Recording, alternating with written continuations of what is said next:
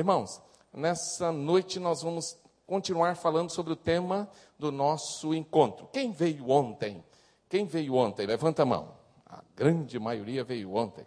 Então nós estamos falando sobre qual é o tema mesmo do nosso congresso? Lute por sua família. Vira para trás, agora fala para a pessoa no banco de trás. O tema: lute por sua família. Esse é o tema do nosso congresso. Lute por sua família. Tá? E nessa noite eu quero pensar com você sobre isso. Lute por sua família. Lute.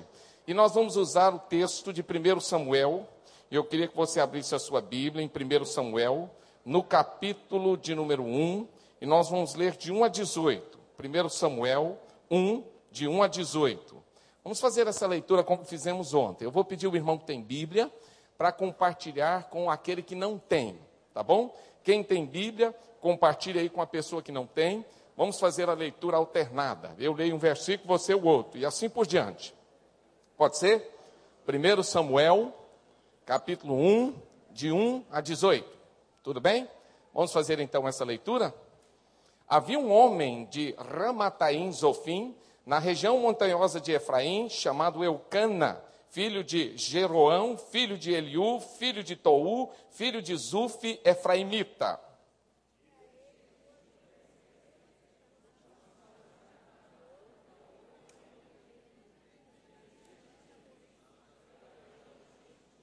Todos os anos este homem sabia, subia de sua cidade para adorar e sacrificar ao Senhor dos Exércitos em Siló, onde os dois filhos de Eli, Ofini e Finéia, serviam como sacerdotes do Senhor.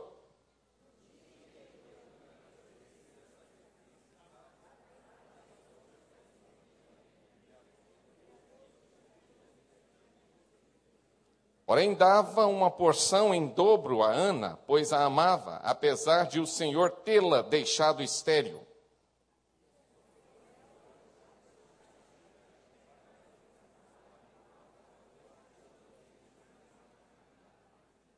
Isso acontecia todo ano, quando subiam à casa do Senhor.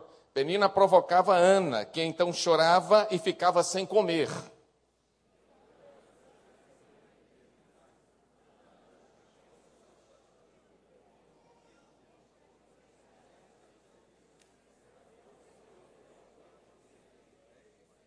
Depois que comeram e beberam em Siló, Ana se levantou nesta ocasião o sacerdote Elias estava sentado numa cadeira junto a um pilar do templo do Senhor.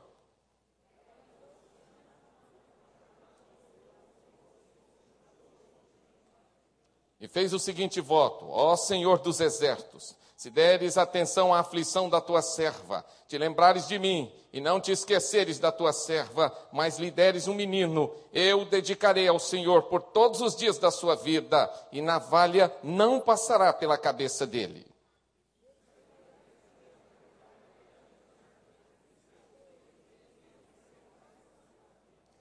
Como Ana orava em silêncio, seus lábios se moviam, mas não se ouvia sua voz. Por isso Eli pensou que ela estivesse embriagada.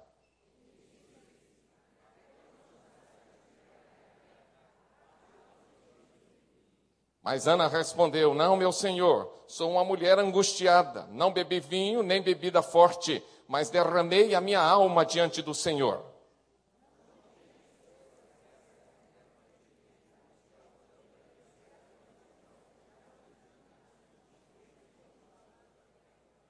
Eli lhe respondeu: Vai-te em paz, e o Deus de Israel te conceda o pedido que lhe fizeste.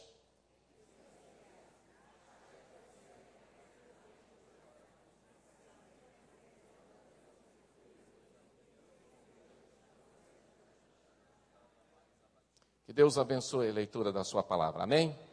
Nós vamos ver um clipe agora que fala sobre crianças. O que, que as crianças pensam de família? O que, que elas pensam da relação conjugal? O que, que elas pensam que se constitui o amor que nós muitas vezes vivemos dentro de casa? Em casa temos crianças, temos adolescentes, temos juniores, temos jovens e temos adultos e idosos. Como é que essas crianças e idosos estão vendo o relacionamento conjugal, o relacionamento familiar? Qual é a visão que eles têm? Que parâmetro é esses que eles estão usando para enxergar-nos enquanto família? Então vamos lá, vamos ver as ideias infantis a respeito disso. Pode colocar, irmão. Como decidir com quem casar? Eu vou pedir às irmãs para lerem o de cima e os irmãos para lerem o de baixo, ok? Então vamos lá. As irmãs, por favor.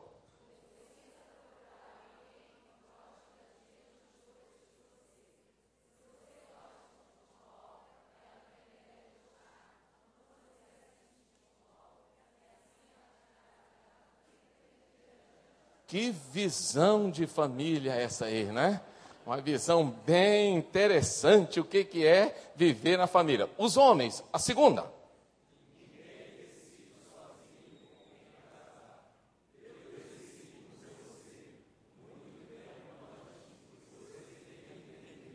Interessante essa percepção aí. Alguém falou alguma coisa para essa criança aí, né? Qual a idade dela? Dez anos. Alguém falou alguma coisa. Vamos adiante. Mulheres.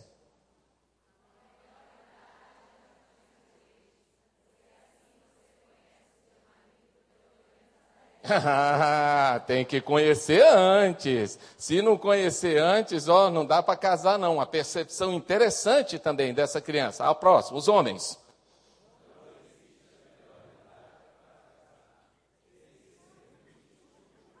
Puxa vida, que pancada! Essa aí foi no estômago, né? Família abençoada essa aí, né? Que família maravilhosa. Próximo. Vamos lá. O que é que teus pais têm em comum? Como é que essa criança se sente, hein, irmãos, num relacionamento, hein? Puxa, eu sou persona não grata nesse seio familiar. Vamos adiante. Próximo. O que fazem as pessoas é, no encontro? Vai, mulheres.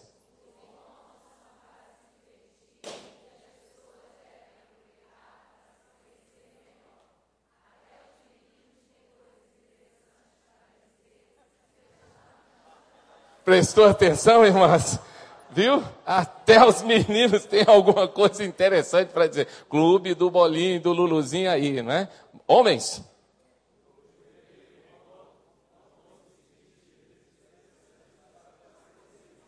Olha aí, irmãos. Olha que percepção desse aí, né? Pai, no primeiro encontro, já preparando o segundo encontro. Vamos lá, próximo. O que é que faria se o primeiro encontro não desse certo? Mulheres.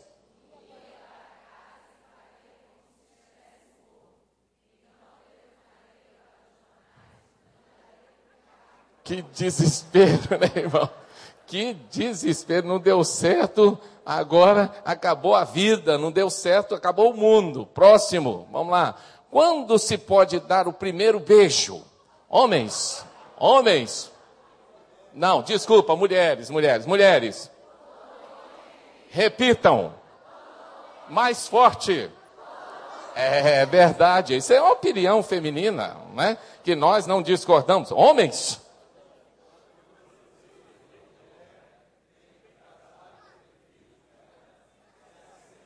Viu? Responsabilidade. Beijou, tchum, fisgou você, já era, agora vai ter que casar mesmo, não tem jeito. Próximo. É melhor ser casado ou ser solteiro? Segura essa, vai, irmãs.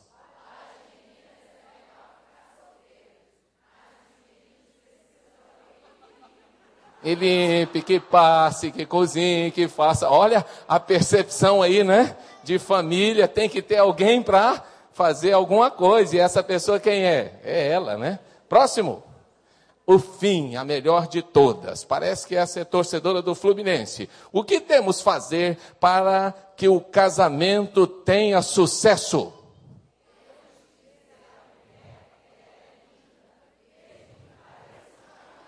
Viu, irmãos? É a percepção infantil, né? Percepção infantil de casamento, né? Como é que eles estão enxergando? Como é que eles estão olhando para a nossa casa? O que, que eles estão vendo? Qual é a percepção que eles estão tendo de vida conjugal, de relacionamento? São as crianças respondendo. Voltando então agora, pensando em família. Como é que você definiria família? Como é que você define a sua família? Sua família se parece com quê? Pergunta aí a pessoa do lado. Sua família parece com quê? Com quê? Como é que você define? Vamos lá, vamos voltar então lá à nossa programação. Isso. Sua família se parece com o quê? O irmão vai me ajudar aí, porque eu não estou conseguindo passar daqui, tá? Isso. Sua família se parece com o quê? Pode colocar tudo do slide, tá? Família, segundo alguns, é uma sociedade filantrópica sem fins lucrativos. Todos fazem doações.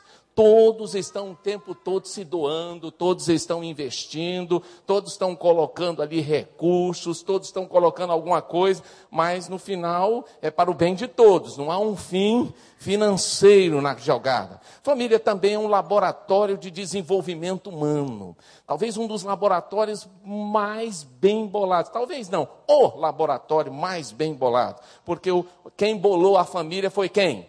Deus. Nós nos desenvolvemos por causa da família. E é a família que você vai perceber que vai nos dar uma série de coisas que nós precisamos. Família também é um posto de reabastecimento contínuo. Como é que nós nos reabastecemos? Emocionalmente, fisicamente, espiritualmente, relacionalmente. Por isso, sempre estamos ligados à família, indo em busca da família, nos relacionando, porque é como se fosse um posto de gasolina. Nós precisamos daquela injeção de ânimo, nós precisamos daquele abraço, daquele afeto, daquele carinho. Família também é um polo de convergência. Para a família convergem várias ideias, para a família convergem vários vetores, vários ideais, várias coisas estão convergindo para a família, vários interesses. Mas ao mesmo tempo que a família também é um polo de convergência, ela também é agregadora de quê? De divergências porque a família é a reunião dos diferentes. A família é o centro das pessoas que pensam completamente diferente, mesmo nascidas mes na mesma casa. Eu sou de uma origem de uma família de 12 irmãos. Eu tenho 11 irmãos. Eu sou o décimo segundo. Na verdade, fomos 15 irmãos. E hoje nós somos 10. Mas eu era o décimo segundo da família com quem eu convivi. Você imagine as divergências que havia entre o décimo segundo e entre eu, que era o caçula. Uma família grande, muitas divergências, muitas. Não há como não conviver com as divergências na família, porque elas são reais. Mesmo os filhos do mesmo pai pensam diametralmente, às vezes, de maneira oposta. E é importante entender isso. Mas também a família é um mecanismo criado por Deus para quê? Para o nosso aperfeiçoamento pessoal. Deus criou esse mecanismo para trabalhar o nosso intelecto, para trabalhar as nossas emoções, para trabalhar o nosso coração, para trabalhar nossas reações e ações, para trabalhar tudo que há em nós.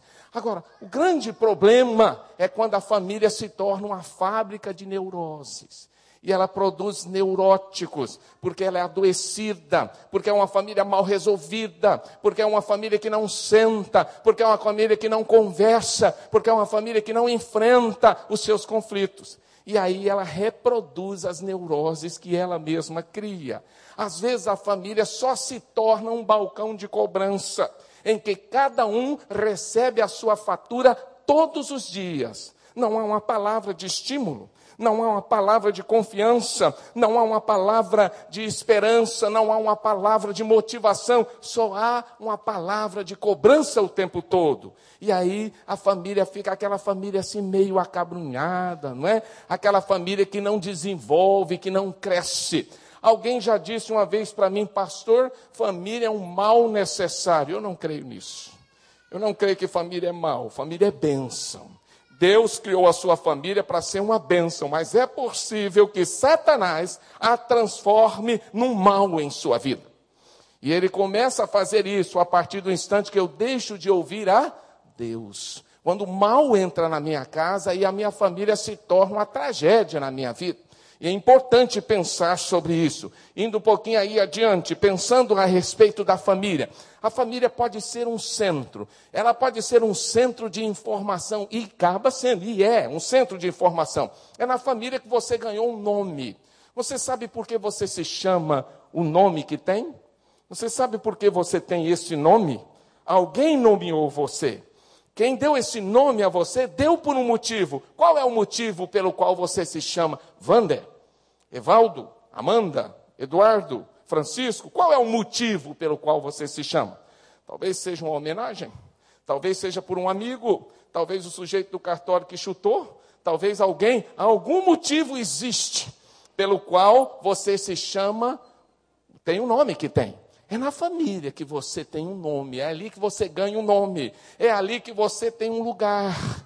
O seu lugar é demarcado na família, é na família que você aprende uma cultura familiar. É interessante essa cultura familiar. Eu me lembro de uma historinha aqui muito interessante que eu guardei. Certa vez alguém perguntou, Flano, por que é que você sempre, quando vai fazer um lombo, você corta do lado de cá e corta a carne do lado de cá e coloca o lombo e põe lá na, no forno para cozinhar? E aí alguém disse: Olha, o problema é o seguinte, eu não sei por que, que eu faço assim, mas a minha mãe, eu me lembro que fazia assim. Eu vou perguntar a ela. E foi a mãe, perguntou: Olha, mãe, por que é que a gente aqui na nossa casa faz o lombo? A gente tira um pedaço de cá, tira um pedaço de cá e coloca a carne. Ela disse: Sabe, minha filha, que eu não lembro disso, mas a sua avó deve saber. Vamos perguntar à sua avó. E foi à casa da avó. E aí perguntou, fez a mesma pergunta à avó, e a avó disse: Olha, eu acho que é uma coisa que eu vou explicar a vocês. A gente sempre, quando comprava um lombo, era muito difícil, era uma época remota, e às vezes a gente não tinha dinheiro. E quando comprava, a gente tinha uma forma pequena. Então o que, que a gente fazia? Partia de um lado, partia do outro, guardava aquele pedaço, colocava o lombo e então colocava no forno. E então comíamos. E no outro dia a gente assava os outros pedaços. Mas não foi assim que passou para a família. Passou que o lombo tinha que cortar os pedaços, mesmo que a forma fosse grande, é a cultura familiar. Nós reproduzimos a cultura familiar. Viemos de uma cultura familiar, agregamos várias coisas daquela família e vamos viver uma outra família. E às vezes os conflitos surgem aí, porque a nossa cultura é completamente diferente da outra. E às vezes repetimos coisas sem imaginar, algumas conscientemente e outras inconscientemente e estamos repetindo no relacionamento. Mas a família também é um centro de formação. É na família que você adquire a sua maneira de ser. É na família que você aprende a interpretar o mundo. É na família que a sua personalidade é desenvolvida. É ali que você vai receber toda a orientação, o carinho, o afeto. É ali que você vai aprender a ser seguro ou inseguro. A família contribui essencialmente para a sua formação. Mas se a família é um centro de formação, ela também pode ser um centro de deformação. E às vezes alguns de nós carregamos traumas porque vivenciamos esses traumas na família. Foi ali que nós sofremos muitas vezes violência, não só de ordem sexual, mas de ordem emocional. Há muitas pessoas que estão querendo organizar famílias, instituir famílias, viver em família, mas não têm competência emocional. São pessoas divididas, cindidas. São pessoas que não sabem o que querem e por não saber o que querem, muitas vezes não têm decisão, não têm segurança, e aí esfacelam a sua família. E é importante pensar: será, pastor Vander falou aqui hoje, muitas pessoas vivendo um caos de ordem financeira no seio da sua família, quando a Bíblia ensina que é preciso que a família tenha competência financeira, sim, para administrar os seus bens. Até um programa maravilhoso que eu não sei se a igreja desenvolve, chamado CRAU, que é um projeto fantástico, desenvolvido pela Universidade da Família, um curso, né? Vocês devem conhecer, que ele ajuda as pessoas a se tornarem competentes na administração dos seus recursos. A maneira como você age, age com seus recursos, principalmente em relação aos seus filhos, pode dizer muita coisa. Tem muita gente que dá dinheiro para o seu filho por causa da culpa que carrega pelo tempo que não dá.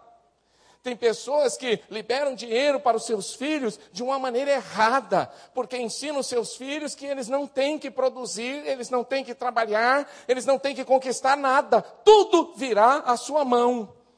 E a vida não é assim. E é importante a gente lembrar, competência financeira, e não só nessa área, comunicação, conflitos, etc., é fundamental para que a nossa família seja bem estruturada. Indo adiante um pouquinho, pensando adiante, há um autor chamado John M. Precher. Ele escreveu um livro cujo tema é Se Eu Começasse Minha Família de Novo. Ele se imaginou, se ele fosse voltar lá atrás, onde ele começou, que, que ele faria de novo, diferente do que ele não fez? Tudo isso que ele escreve, ele não fez. E ele faria. Agora eu quero que você leia o que ele não fez. E perceba, se o que ele não fez, você também não faz. E poderá fazer, se assim o desejar. Leia, por favor. Se eu começasse a minha família de novo, o que, que ele faria?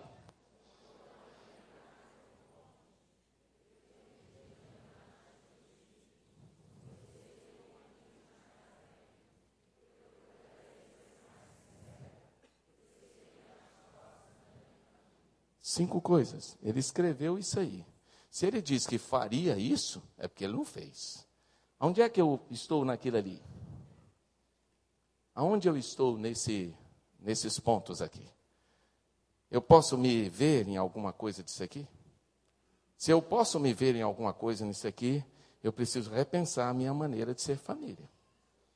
Eu preciso começar a me reavaliar. Peraí, que família é essa que eu sou, que eu não consigo fazer isso aqui? Mas ele não para por aí. Tem um segundo slide. Pode passar o segundo? Vamos lá? Pode ler?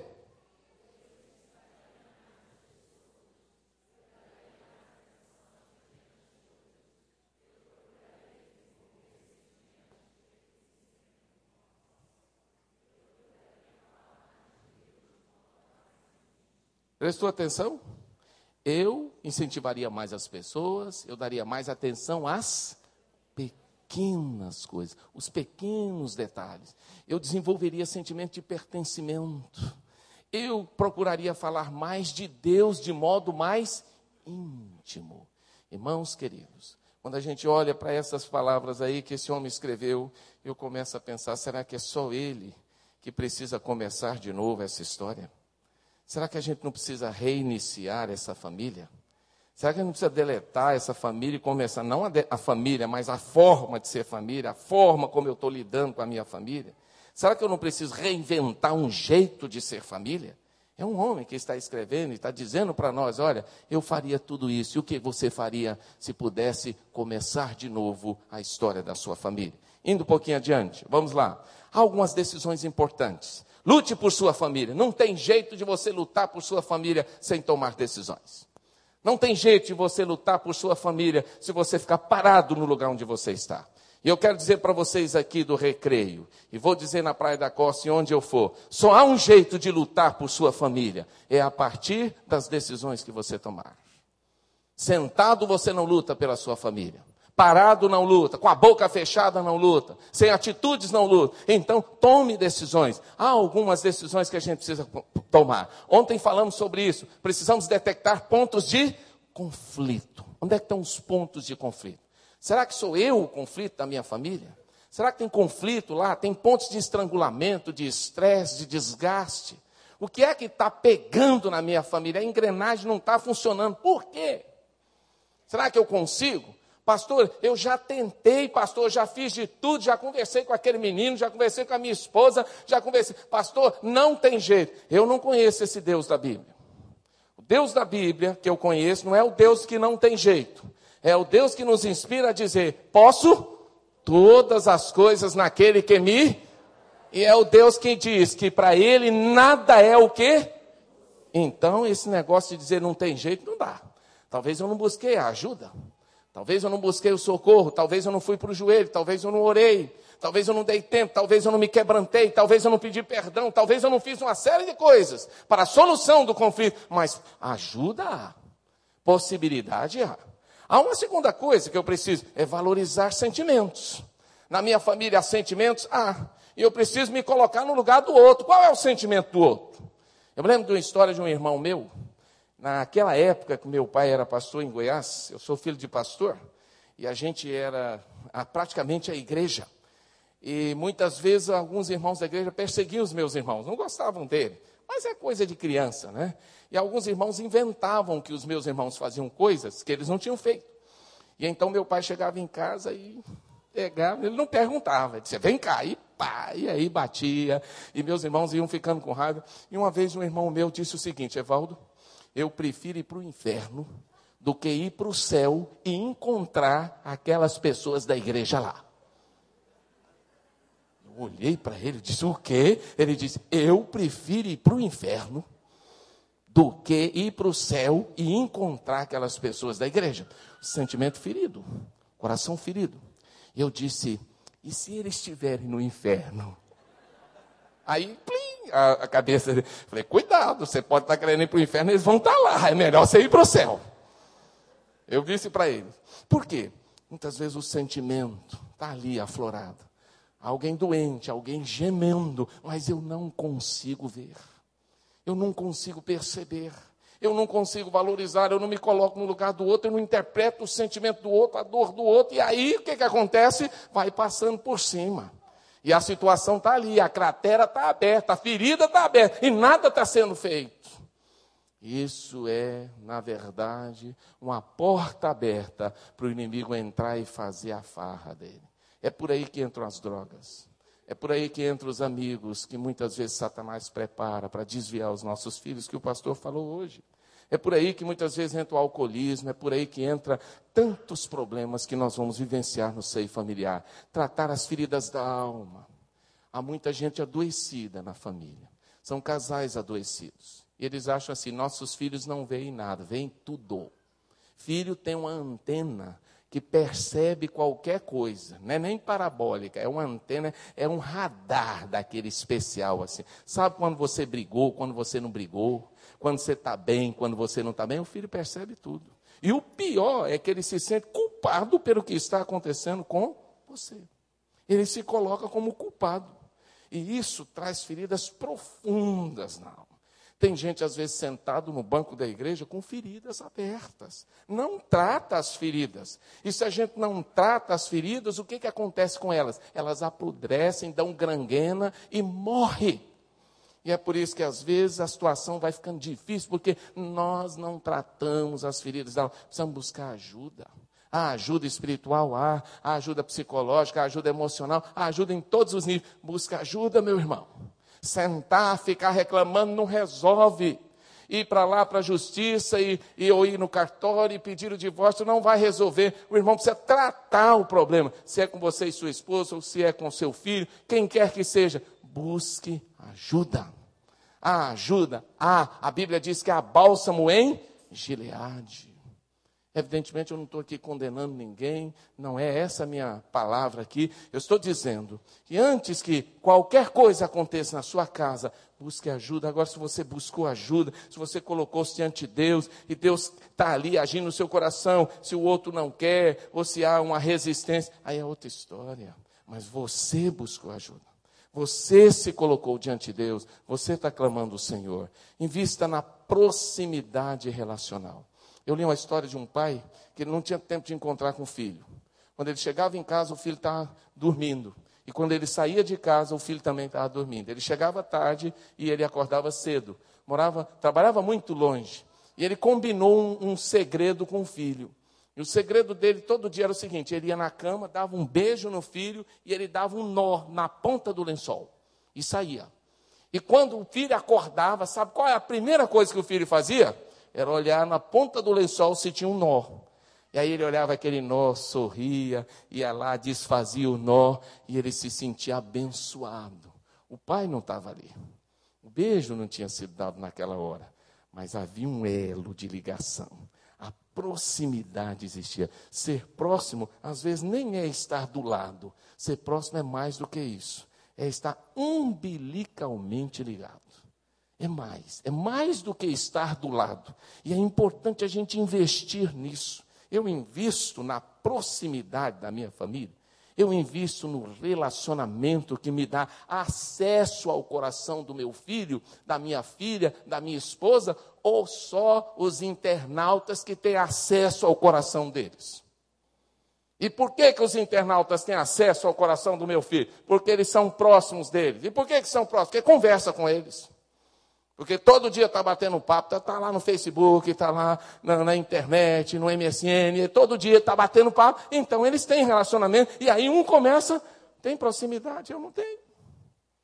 E aí, quando meu filho está lá no buraco, eu disse: Meu filho, eu sou seu pai. Ele disse: Eu te desconheço. Né? Eu não te conheço. É difícil isso. Mas há pais que não conhecem seu filho.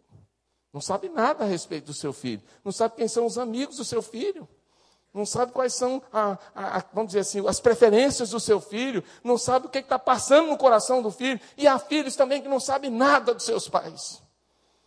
Tem pais que estão para ponto de explodir um com o outro, a coisa está feia, e o filho está fingindo que não está vendo nada. Ele sabe que está acontecendo alguma coisa, mas não se aproxima, não conversa.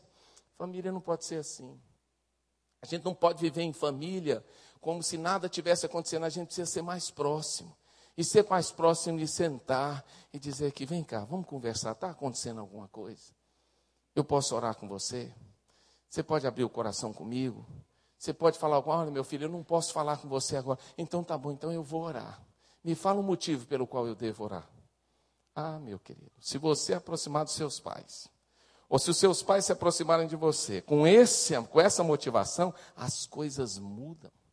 O cenário é outro porque você está investindo na proximidade. Vamos adiante, passa aí o slide. Tem uma história de uma formiga e um elefante. O elefante todo dia chegava para a formiga e falava assim: me dá um beijo. Só o seu tamanho, rapaz. Como é que eu vou dar um beijo em você? Mas eu estou apaixonado por você. Que apaixonar? Vai lá atrás de uma da sua espécie. Não, mas é você. E ele ficava entabulando aquela conversa. Chegou um dia que a formiga não aguentou mais. Me, me diz uma coisa, se eu lhe der um beijo, você larga do meu pé? Diz, prometo. Diz, então tá bom. Aí ela fez aquela boquinha, ele veio com a tromba e deu um beijo. O cara ficou tão emocionado, tão emocionado, deu um infarto, na hora ele, pum, caiu.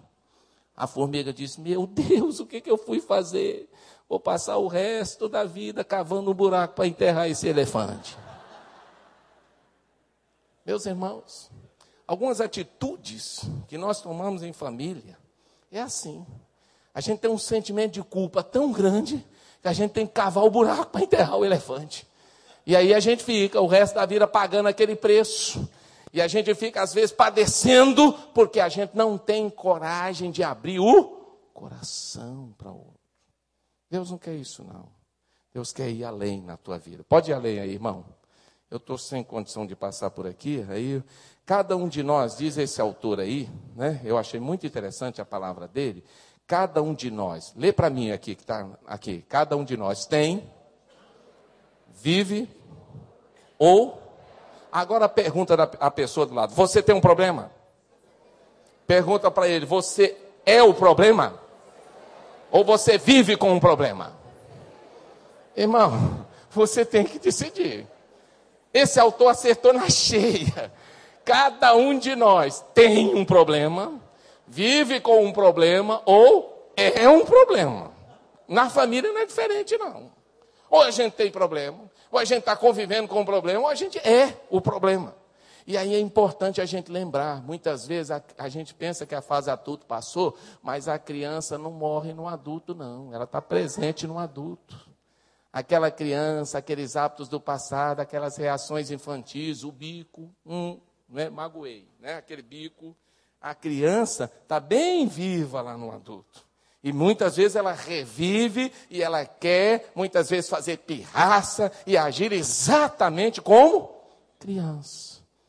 Paulo fala uma coisa muito interessante.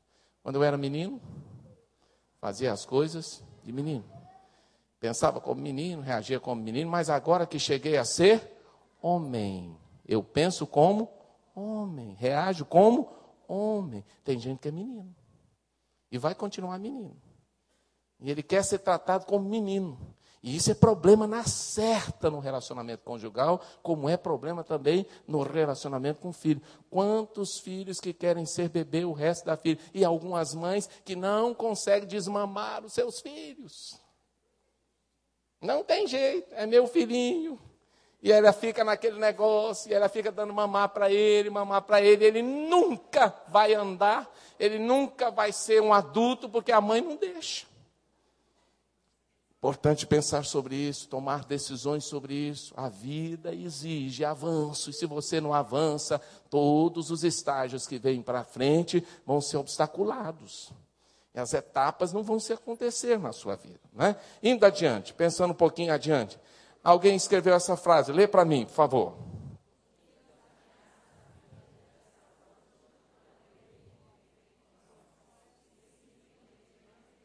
Vocês vão ver agora um clipe muito interessante que tem tudo a ver com essa frase aí.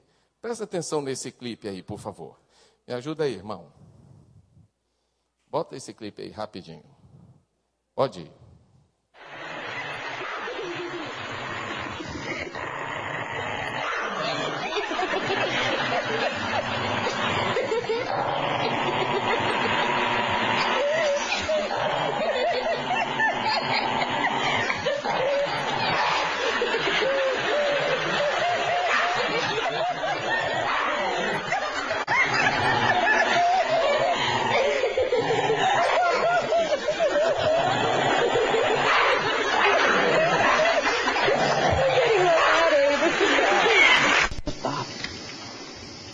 Onde estava vindo o problema ali, irmão?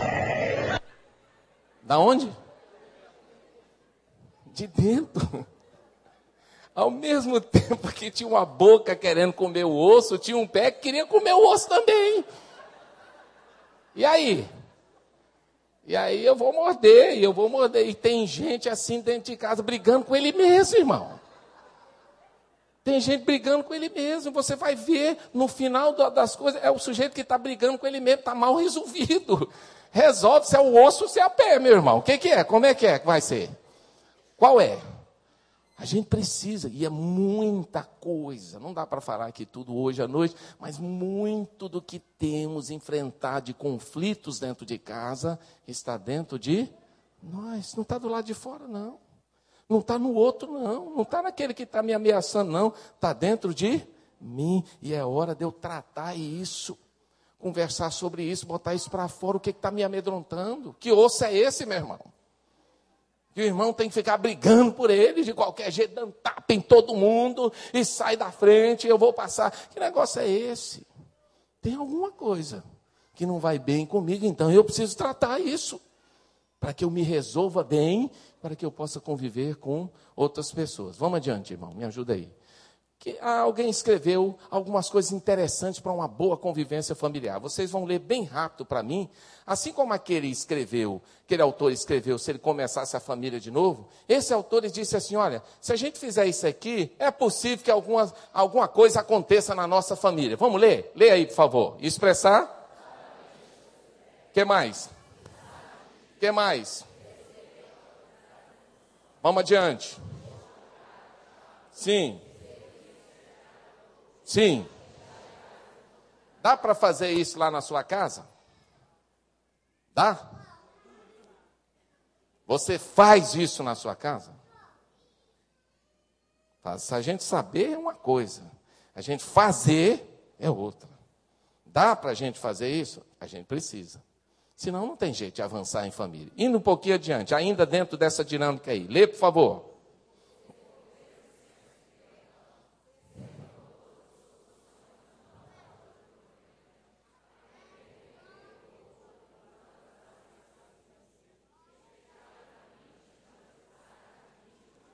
Dá para fazer isso dentro de casa? Dá. É fácil? Não. É fácil perdoar dentro de casa? Muito difícil. Talvez a gente tenha muito mais dificuldade de perdoar a pessoa dentro de casa do que de fora. Mas a gente precisa perdoar. É fácil a gente ser um promotor de soluções ao invés de ser um criador de problemas? Dada Maravilha diz que tem muita gente que tem facilidade na problemática, mas não tem a mesma facilidade na solucionática. E é importante pensar sobre isso. Eu sou um promotor de é, soluções ou eu sou um causador de problemas dentro de casa? E aí é importante a gente aprender e valorizar aquilo que está diante de nós, o erro do outro, mas também os acertos. Eu valorizo os acertos. Eu falo das coisas boas, eu só falo de coisa ruim. Eu só promovo as coisas ruins dentro da minha casa ou eu promovo as coisas boas? Indo adiante. Vamos pensar, nós temos vários tipos de família hoje. Nós temos a família tradicional, a conservadora, aquela que o homem trabalha, traz tudo para dentro de casa, a mulher trabalha em casa e acumula uma série de funções. Temos a família moderna, os dois trabalham, né? E aí a empregada é que toma conta de casa e a internet lidera a casa. Ela toma conta daquilo que a empregada não dá conta. A família pós-moderna é aquela família também que eles trabalham fora, os filhos têm uma agenda lotadíssima, porque os pais têm que lotar a agenda dos filhos, computador, iPad, iPhone, TV, tudo rouba o tempo de todo mundo. Chega no final do dia, todo mundo está cansado e todo mundo vai para o seu quarto. Ninguém quer ver ninguém. Todo mundo entra no seu tantinho e fica quieto lá, porque ninguém quer ver ninguém. Essa é a família pós-moderna. Mas temos uma outra proposta, né? Uma proposta alternativa. Passa aí, meu irmão, próximo. A proposta alternativa seria o casal trabalhar fora, não tem jeito não. Mas a prioridade é a. Mas a prioridade é a. E não a grana. E não aquilo que eles estão buscando. O amor é exercido com qualidade, as tarefas são democráticas, todo mundo faz alguma coisa, né? E a família se reúne sempre para conversar e discutir as questões. E gasta tempo com lazer, com a igreja, com relacionamentos, com troca de experiências. Todos pensam em todos. Pastor, o senhor está falando do país das maravilhas. Alice no país das maravilhas. A Bíblia diz isso, irmão. A Bíblia mostra isso aqui, ó. A Bíblia diz que é isso aqui que é ser família. Não é nada diferente disso, não. Hoje parece para a gente o absurdo do absurdo, mas é isso aqui. Agora eu quero dizer uma coisa para você: para chegar a isso, não tem jeito de você não cortar alguma coisa, não. Você não perder alguma coisa, não. Se você não deixar de ganhar alguma coisa, não. Não tem como. O inimigo tem cegado o nosso entendimento, dizendo: você não pode perder nada. Por isso a gente está perdendo a família. Por isso a família está saindo pelos dedos, porque a gente não quer perder nada, mas está esquecendo que o principal está indo embora. Tem uma frase muito conhecida aí que diz assim: nenhum sucesso compensa o fracasso da. Mas não é isso que a gente vê. Tem muita gente bem sucedida, mas a família é uma tragédia, porque a família não acompanha esse sucesso. Eu vou te falar de carteirinha, hein? Nós, pastores, temos um problema gravíssimo com isso. Eu vi um slide, infelizmente não pude trazer. O filho do pastor escrevendo assim: Pai, tem jeito de o senhor ter uma hora para mim essa semana? Eu preciso falar contigo. Tem um slide, o filho entregando um bilhetinho para o pai, pedindo um horário no gabinete dele, porque ele precisava conversar com ele. E se nós não tivermos cuidado, irmãos, nós perdemos a família. É aquilo que a palavra de Deus fala: cuidei de todas as vinhas, mas da minha própria vinha eu não cuidei. Pode ir adiante, irmão.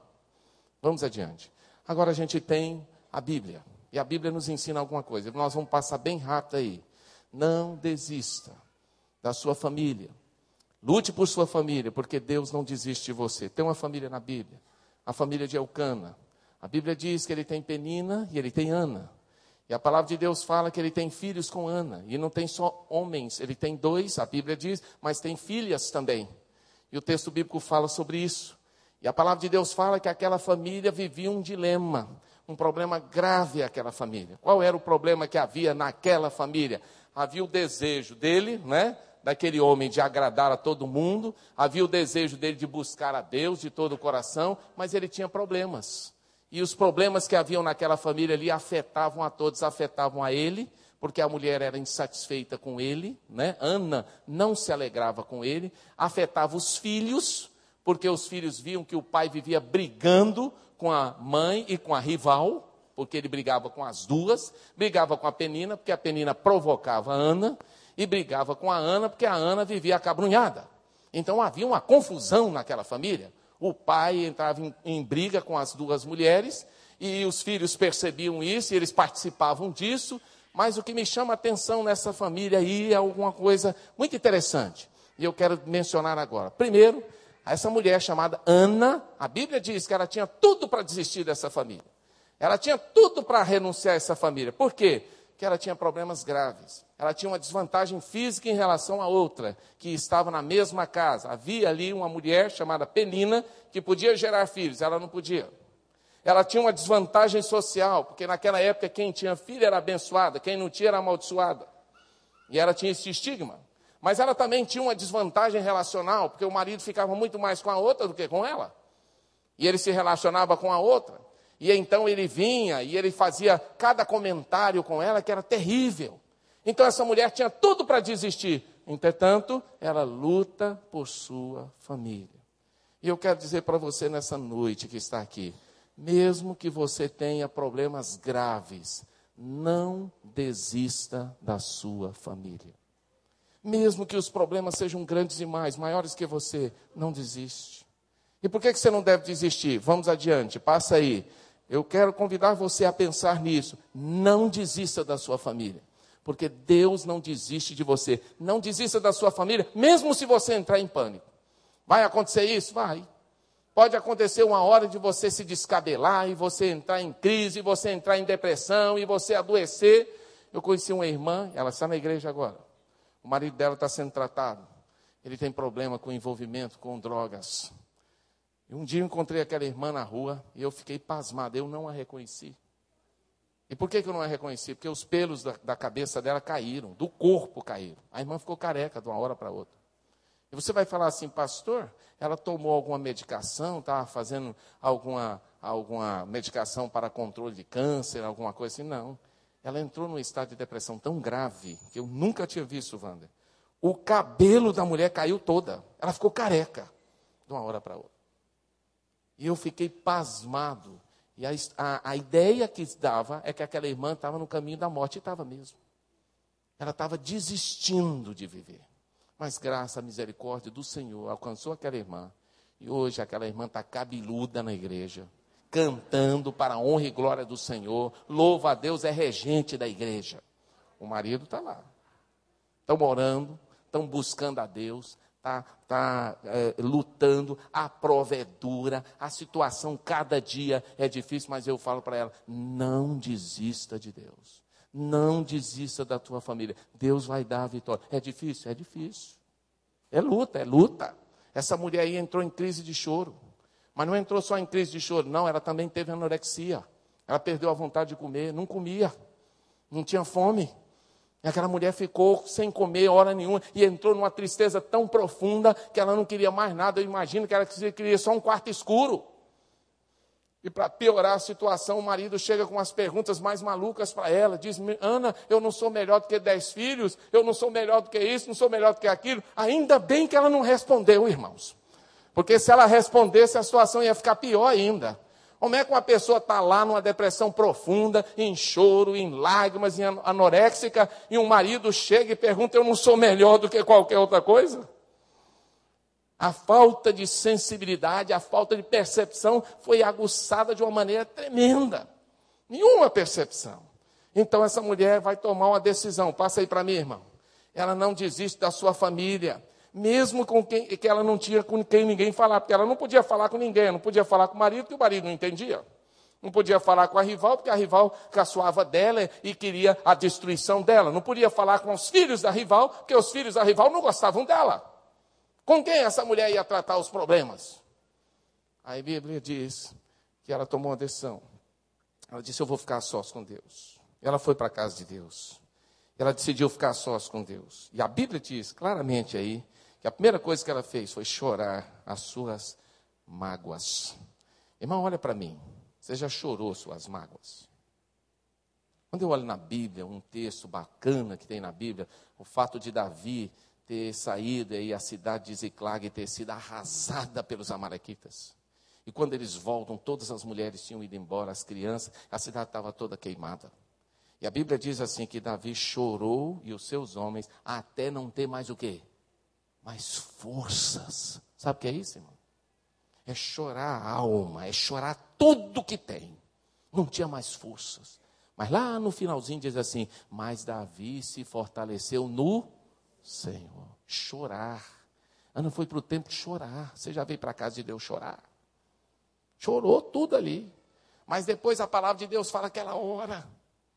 E ela fala da sua dor e ela conversa com Deus ela abre seu coração e ela põe para fora. Aquele era um momento terapêutico na vida de Ana, e ela vai se abrindo, e ela vai falando para Deus da sua amargura, da sua tristeza. O texto bíblico diz que ela põe tudo para fora. Diz: Não é possível, Deus. Todo, todo ano eu estou aqui na tua casa, estou te buscando. Não é possível, Deus, eu sou uma serva. Não é possível, Deus, eu não consigo comer. E ali ela vai falando do seu sofrimento, daquilo que ela está passando. E lá pelas tantas, a Ana diz: Deus, eu quero fazer um voto. Se o Senhor me der um filho varão, eu vou lhe consagrar ele para a glória do Senhor. Eu não quero nem ele para mim. Eu só quero que o poder do Senhor se manifeste na minha vida. Só isso, Deus.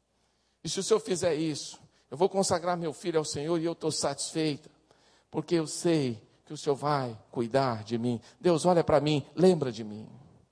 E meus irmãos, quando ela estava lá orando e a palavra de Deus fala que ela estava lá, passa aí para mim, varão. O texto bíblico diz que o homem de Deus, o servo de Deus, o profeta Eli, estava lá. E o texto bíblico diz que ele não entendeu nada do que está acontecendo com a Ana. E eu quero dizer uma coisa para você: talvez ninguém esteja entendendo o que está acontecendo na sua casa, nem você mesmo. Seu marido não entenda, você não entende, seus filhos não entendam, seu filho não está entendendo o que está acontecendo com ele, o que está acontecendo na sua família. E lá tinha um homem de Deus que não estava entendendo nada do que está acontecendo com Ana. E ele então julga Ana pelos, pela vista. Olha para os lábios dela, ela está mexendo os lábios, e ele faz um julgamento infeliz. Ele fala: Ó oh, mulher, até quando você vai estar tá embriagada na casa de Deus? Vence esse, esse embriaguez, o que, que é isso, mulher? E solta a flecha do inferno. Eu quero dizer uma coisa: talvez você tenha sido ferido dentro da casa de Deus para alguém. Talvez no momento da sua maior dor, alguém chegou com a flecha maligna para você e disse: Não, você tem que sofrer mesmo, porque você é ruim. Talvez alguém possa ter dito para você: Isso aí é uma maldição hereditária. Talvez alguém tenha dito: Isso aí é, uma, é, é, é a sua sina. Ah, isso aí é o seu karma. Isso aí, aí, aí cada um vai dizendo, e aquelas flechas vão entrando, entrando em você. Eu quero dizer que Deus não preparou nada disso para você. O sofrimento não é plano de Deus para a tua vida. Ele é consequência, muitas vezes, das situações que vivemos, do pecado, do mundo mal que vivemos, das circunstâncias adversas em que nos desenvolvemos e às vezes por decisões erradas que tomamos. E é importante lembrar que Ana estava lá e ao invés dela dizer, bem, já que esse profeta me ofendeu, vou abandonar a Deus e tchau. Não. A Bíblia diz que ela vira e disse, oh profeta, eu quero te dizer que meu coração não é assim não, eu não estou bêbada. Eu estou falando da minha angústia, do meu sofrimento. E quando Ana foi falando, eu imagino que o profeta foi encolhendo, foi encolhendo, encolhendo, encolhendo. E Deus falando: está vendo? Abre a boca só na hora que eu mandar. Não abre a boca para falar besteira. Deixa eu te usar, não fala não. E naquela hora, então, eu imagino que Eli mandou essa oração para Deus, Wander. Deus, me dá uma palavra para dar essa mulher, porque eu já falei tanta coisa que eu não devia. Agora, Senhor, eu preciso falar alguma coisa para ela. E Deus falou assim: fala para ela agora que a oração dela foi ouvida e que eu vou cumprir o meu propósito no coração dela. Vai em paz e seja feito conforme você pediu. Sabe o que aconteceu? O profeta virou para ela e falou essa palavra: Ana, Deus me manda falar uma palavra para você agora. E a palavra que Deus me manda é: vai em paz, e o Deus de Israel te conceda o pedido que você fez. E o texto bíblico diz que quando ela ouviu aquela palavra, então ela respondeu e disse que a tua serva encontre graça diante de ti, seguiu o seu caminho, comeu e a sua aparência mudou completamente. Meu amado, quero dizer uma coisa: Deus tem uma palavra de bênção para a sua família. Você crê nisso? Deus tem cura para a sua casa. Deus tem poder para manifestar na vida do seu filho, da sua filha. Deus tem autoridade para reverter todas as coisas. Sabe o que aconteceu? A palavra do Senhor fala que depois de um ano, a Ana volta para ali. O texto bíblico diz depois do tempo certo, e o texto bíblico diz isso, mas ela volta com a promessa de Deus cumprida na vida dela. Ela tem um filho nos braços, porque Deus cumpre o que ele fala. Mas não é só isso que acontece, não. Se você abrir a sua Bíblia, e o texto bíblico diz que ela cumpre o voto dela, ela entrega o filho ao Senhor, e o texto, a palavra de Deus fala sobre isso, ela oferece aquele filho no altar, mas lá na frente, a palavra de Deus vai falar que não só o Senhor deu a Ana esse filho, que é Samuel, e a palavra do Senhor fala sobre isso, mas a Bíblia diz que Deus deu a ela outros filhos, e deu a ela mais cinco filhos. Prestou atenção? Ela pediu quantos para Deus? Deus tinha quanto? Ela pediu? Deus tinha quantos? Seis. Mas enquanto ela estava lá no sofrimento, ela não enxergava isso não. E o inimigo dizia: desiste, desiste, cai fora, deixa Deus de lado, não vale a pena. E eu quero dizer uma coisa: você não pode desistir de Deus, querido. Você não pode abandonar a sua casa. Você não pode olhar para trás, porque Deus tem bênção para a sua casa. Você crê nisso? Vamos terminar então agora colocando o último slide. Ana, se Ana tivesse desistido de sua família, ela teria perdido todas as bênçãos que Deus tinha reservado para ela. Tem bênção reservada para a tua vida? Tem. Tem vitória reservada para a tua vida? Tem. Tem vitória para o teu casamento? Tem. Para o teu filho? Tem. Para a sua família? Tem. Agora você não pode desistir de Deus. Você tem que lutar pela sua família. Você tem que se levantar em nome de Jesus. Você precisa crer que Deus vai fazer um milagre na tua casa. E quando você crê que Deus vai fazer um milagre na tua casa, a tua casa é outra. A tua casa se transforma e ela se torna uma bênção.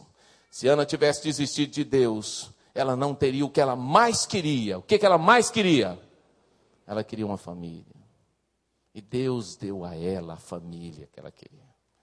Deus vai te dar o que você quer, o que você deseja, de acordo com a vontade dele, é claro.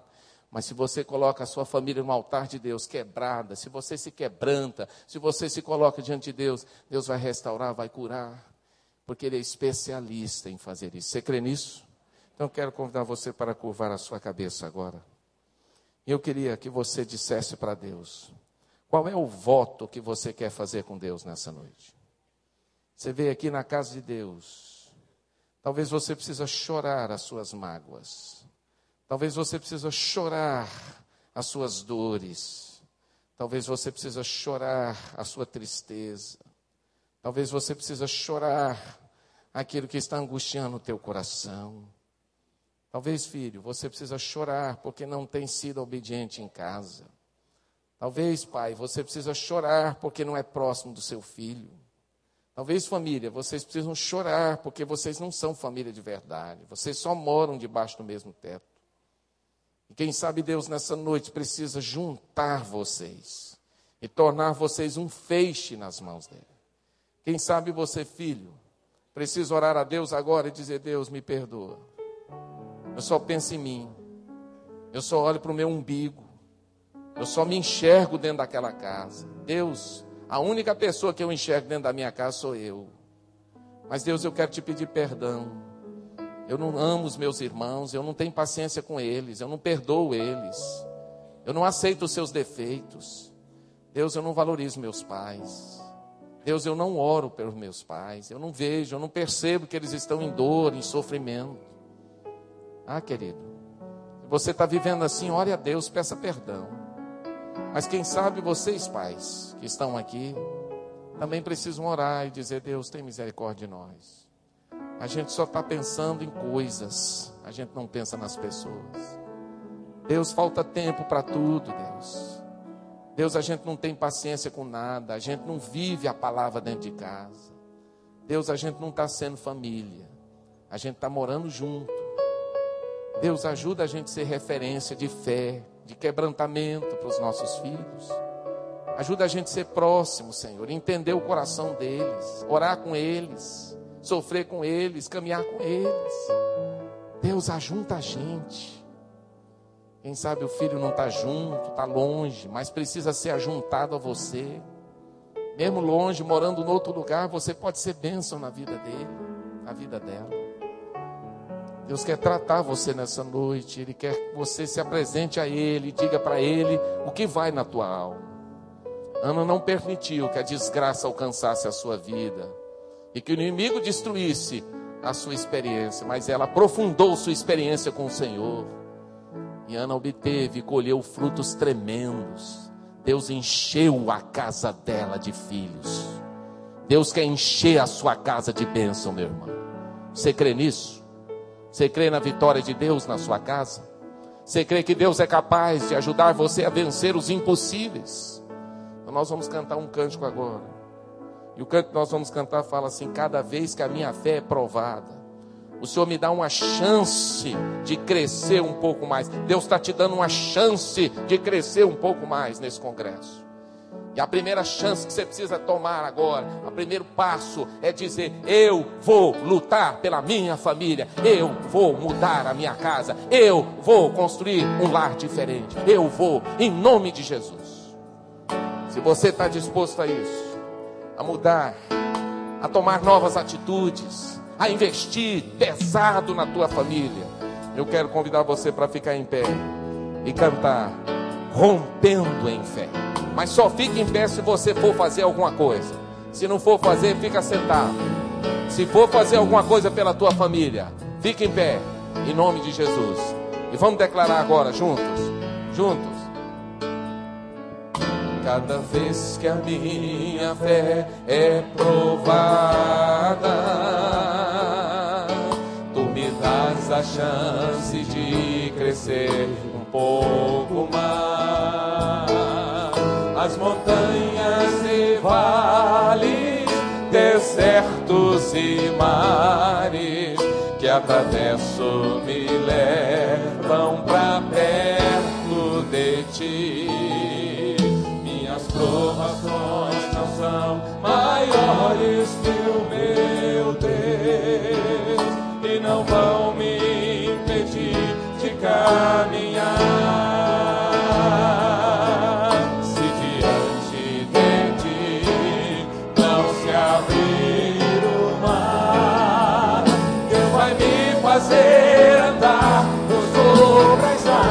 Erga sua mão agora e declare.